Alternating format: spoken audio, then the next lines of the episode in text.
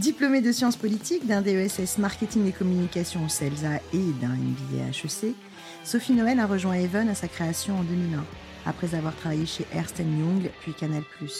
Elle a successivement occupé les postes de directrice de clientèle, directrice conseil, notamment sur les grands comptes de l'agence comme Unilever, MSN et Xbox.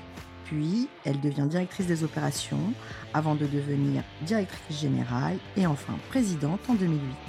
Engagée sur le sujet de la parité et notamment de la présence des femmes au sein des conseils d'administration, elle fait partie du réseau alumni de l'ESSEC où elle a suivi le cursus Women Be European Board Ready, intégrant dans la foulée le conseil de surveillance de Sopexa, filiale du groupe Hopscotch. Elle a été nommée en 2021 vice-présidente de la délégation digitale de la ACC. Je suis Amel Nebia. Vous écoutez Le Planning, un podcast de CB News. Écoutons ceux qui font la pub pour mieux la comprendre. Elle le mérite. Dans cette seconde saison du podcast Le Planning, nous décrypterons les imaginaires mis en œuvre par les acteurs de la publicité pour incarner les marques d'aujourd'hui.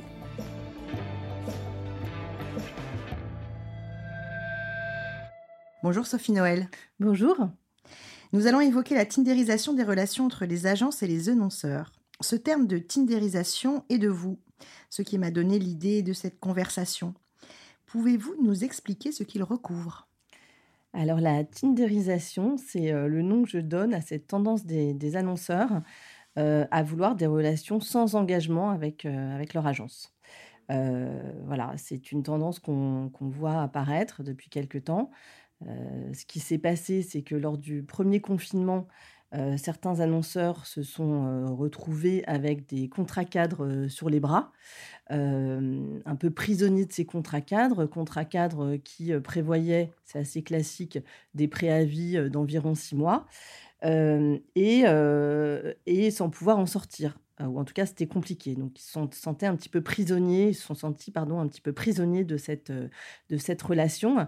Et dans la foulée du premier déconfinement, certains annonceurs ont décidé de revoir toute leur politique partenaire pour passer sur des engagements non plus annuels, mais au mieux semestriels, voire très souvent trimestriels, et avec toutes leurs agences. Voilà. Donc, d'une mesure exceptionnelle qui était liée à une situation exceptionnelle, à savoir cette sidération qui nous est tous tombée dessus lors du premier confinement, bah, l'engagement court terme, finalement, se généralise depuis. voilà, et donc on se retrouve dans une sorte d'ère de la relation sans engagement. Et en même temps, les exigences de l'annonceur n'ont pas changé ce qui devient à demander à un coup d'un soir euh, d'apporter les croissants tous les matins.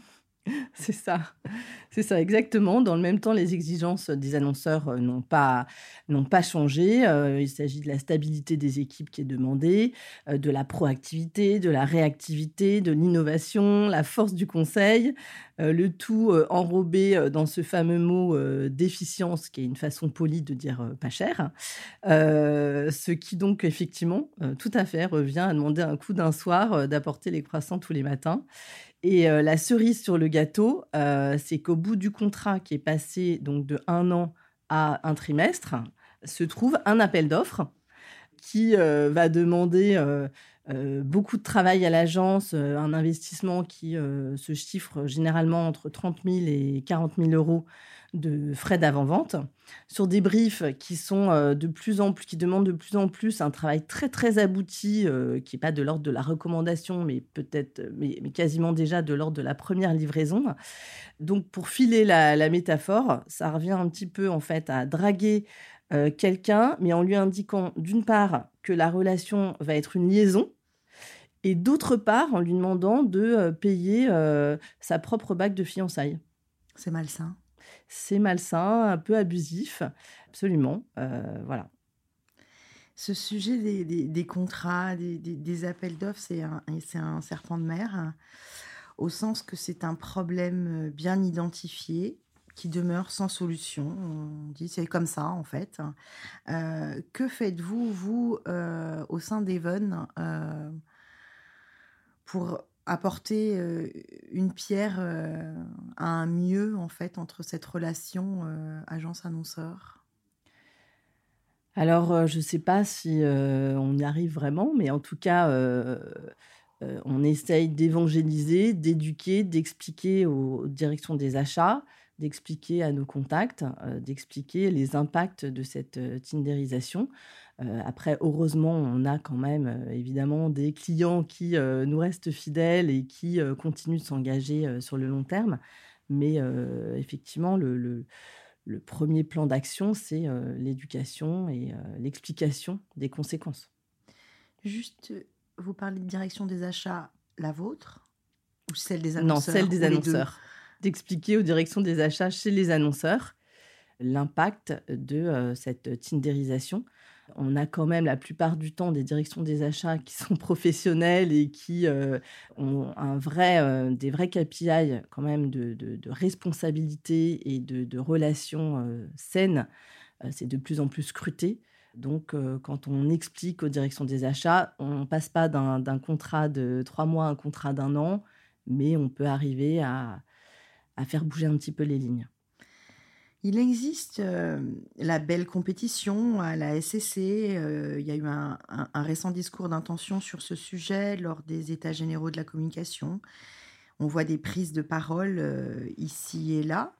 Vous êtes vice-présidente de la délégation digitale au sein du syndicat patronal de la publicité, je le rappelais en préambule. Où en est le sujet en ce début d'année?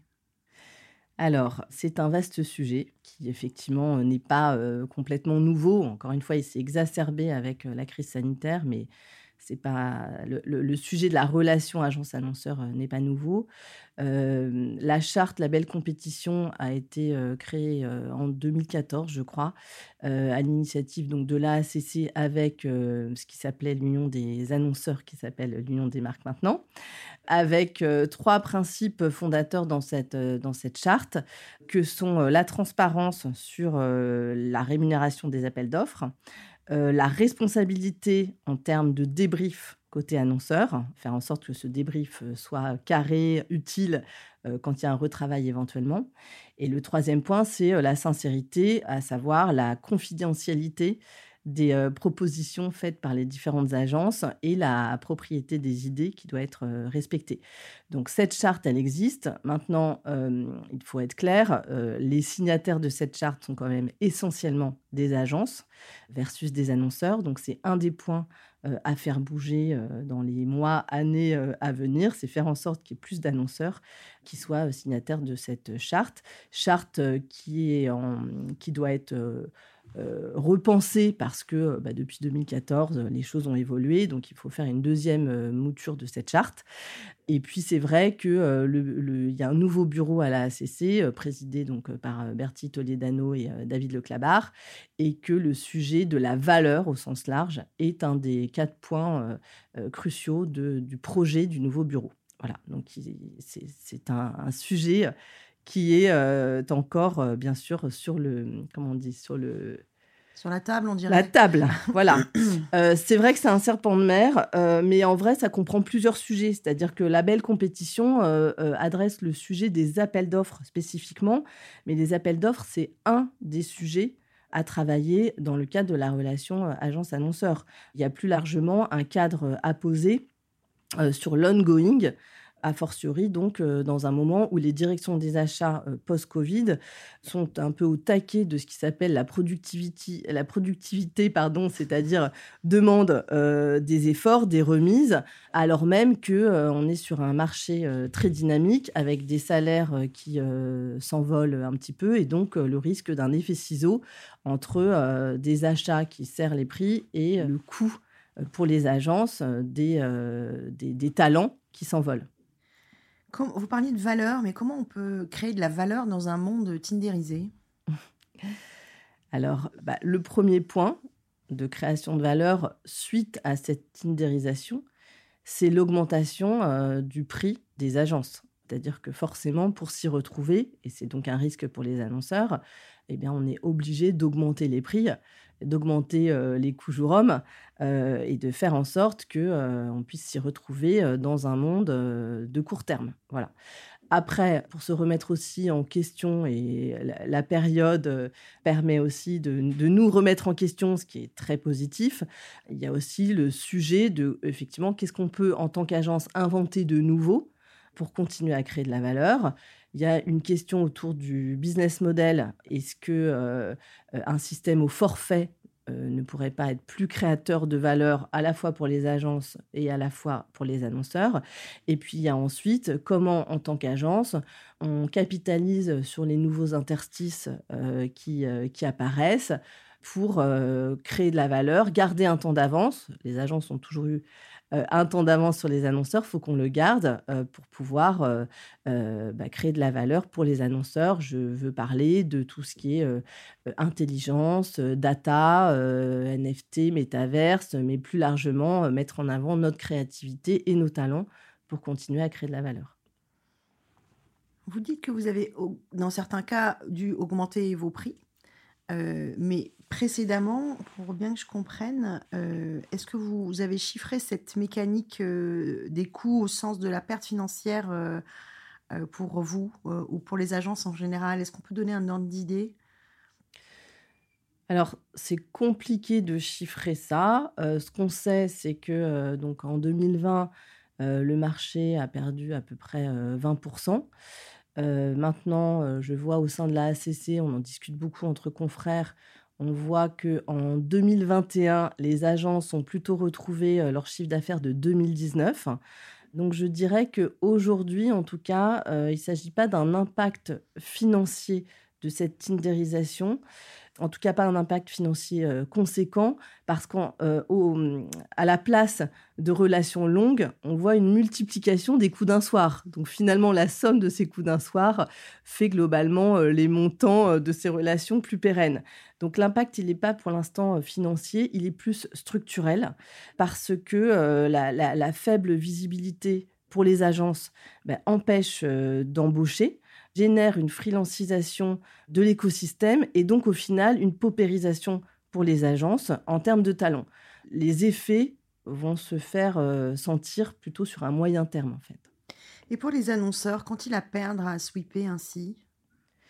Alors ce qu'ils ont à perdre, c'est que euh, euh, sur le, une relation long terme, va permettre la créativité et l'innovation, puisque créativité et l'innovation, c'est comme le bon vin. Ça demande une maturation. Ça ne peut pas se faire en deux secondes. Et donc, pour être pertinente, euh, une équipe qui monte sur un nouveau compte, c'est comme ça qu'on dit en agence, a besoin euh, justement de temps pour monter. Il va s'agir de s'immerger en profondeur dans les enjeux, dans les enjeux de l'annonceur, de les digérer, de les transformer en propositions créatives et stratégiques. Et ça ne peut pas se, faire en, en deux secondes. Le deuxième point, je dirais, c'est que le court terme ne permet pas de se tromper ensemble.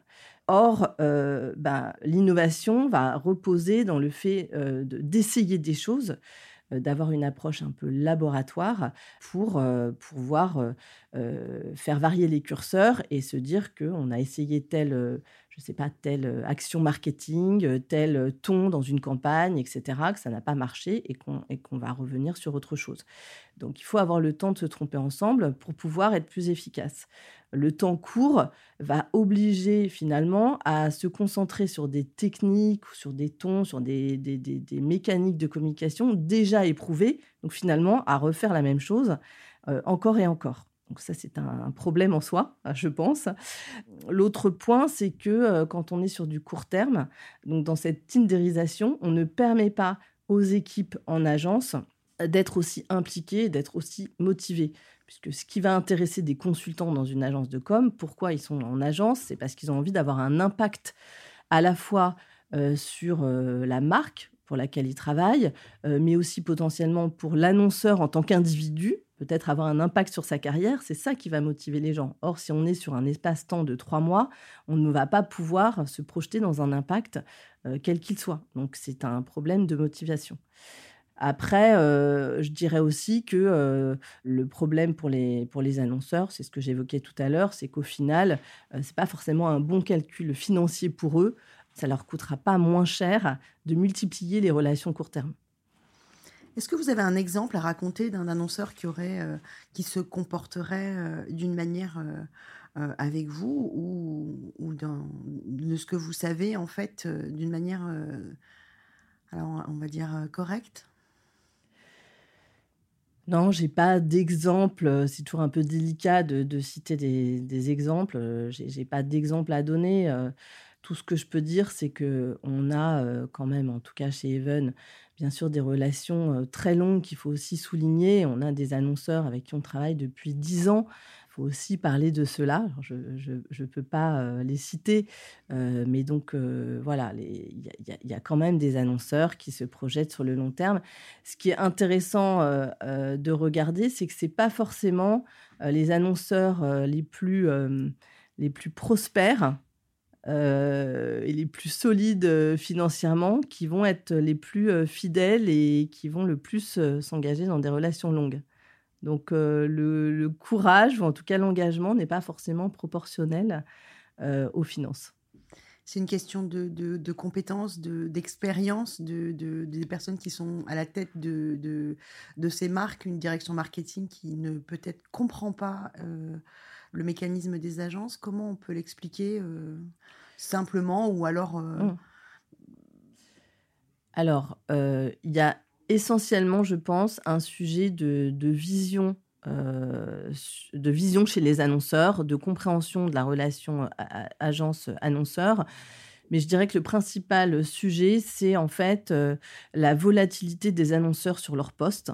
On voit bien que dans les grands groupes, il y a des politiques RH de mobilité qui incitent les interlocuteurs à changer euh, selon les, entreprises tous les deux ans, tous les trois ans, au pire tous les cinq ans.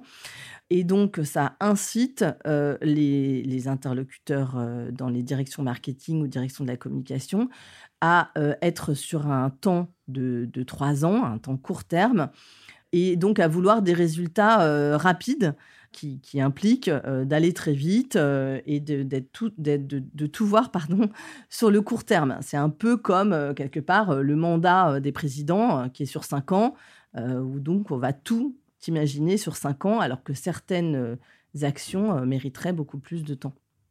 D'autres pays s'en sortent mieux que nous euh, sur le sujet des investissements euh, dans la publicité la communication, notamment les États-Unis, l'Angleterre, euh, le Japon et même la Chine, je crois. On voit que les dépenses en communication dans les pays du moins anglo-saxons et au Japon représentent à peu près 1% du PIB. En France, on est passé en dessous de 0,5%. Et on envisage, le on d'ailleurs euh, reste à, définir, la communication comme une dépense hein, et non comme un investissement. J'aimerais avoir votre avis si c'est un réflexe culturel, euh, historique. C'est quoi le problème en somme? Je pense que le, problème vient de la formation. Je pense qu'en France, euh, dans, les écoles, que ce soit les écoles de commerce, de communication, de marketing, il y a peut-être effectivement un sujet d'éducation sur euh, le fait que la communication euh, est effectivement euh, un investissement et non pas seulement une dépense. À mon avis, ça vient de là. Est-ce qu'il y a un tabou sur l'argent quand même en, France sur dire combien on dépense, combien ça vaut? Alors là, je ne sais pas s'il y a un tabou. Effectivement, les annonceurs avec lesquels on travaille ont quand même souvent une posture de, euh, bah, de, réduction euh, des investissements en communication ou alors euh, une approche très, très héroïste qui est nécessaire. C'est-à-dire qu'évidemment, il faut regarder l'impact de ce qu'on fait en communication et en marketing, bien évidemment. Mais cette étude de l'impact doit pouvoir, elle aussi, se faire sur un temps qui n'est pas un temps court terme. Sinon, les, les résultats et les analyses sont forcément biaisés.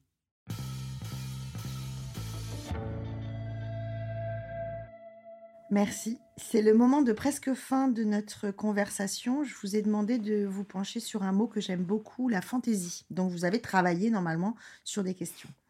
Allez, on se lance.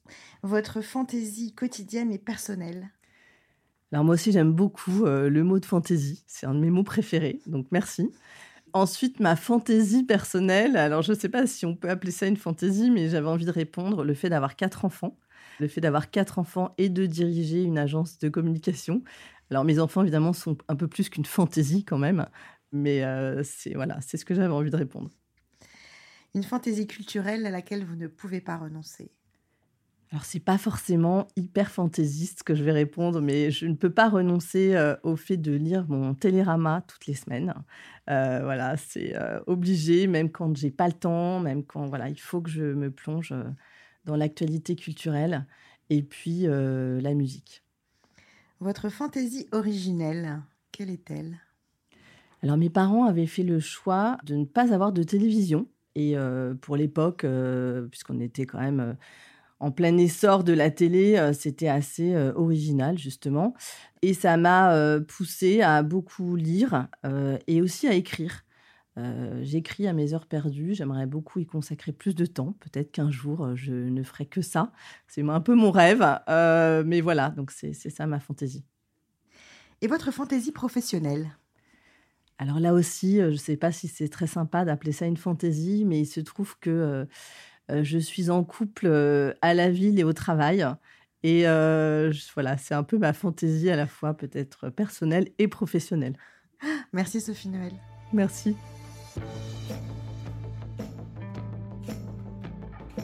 Chers auditeurs, merci de nous avoir écoutés. Le Planning saison 2 est un podcast de la rédaction de CB News, produit en partenariat avec la tech Audion, distribué avec la solution de diffusion Podinstall de Bababam.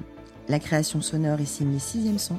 N'hésitez pas à nous lire dans le magazine ou le site web de CB News pour ne rien rater de l'actualité de notre marché et bien sûr à vous abonner à ce podcast. Ciao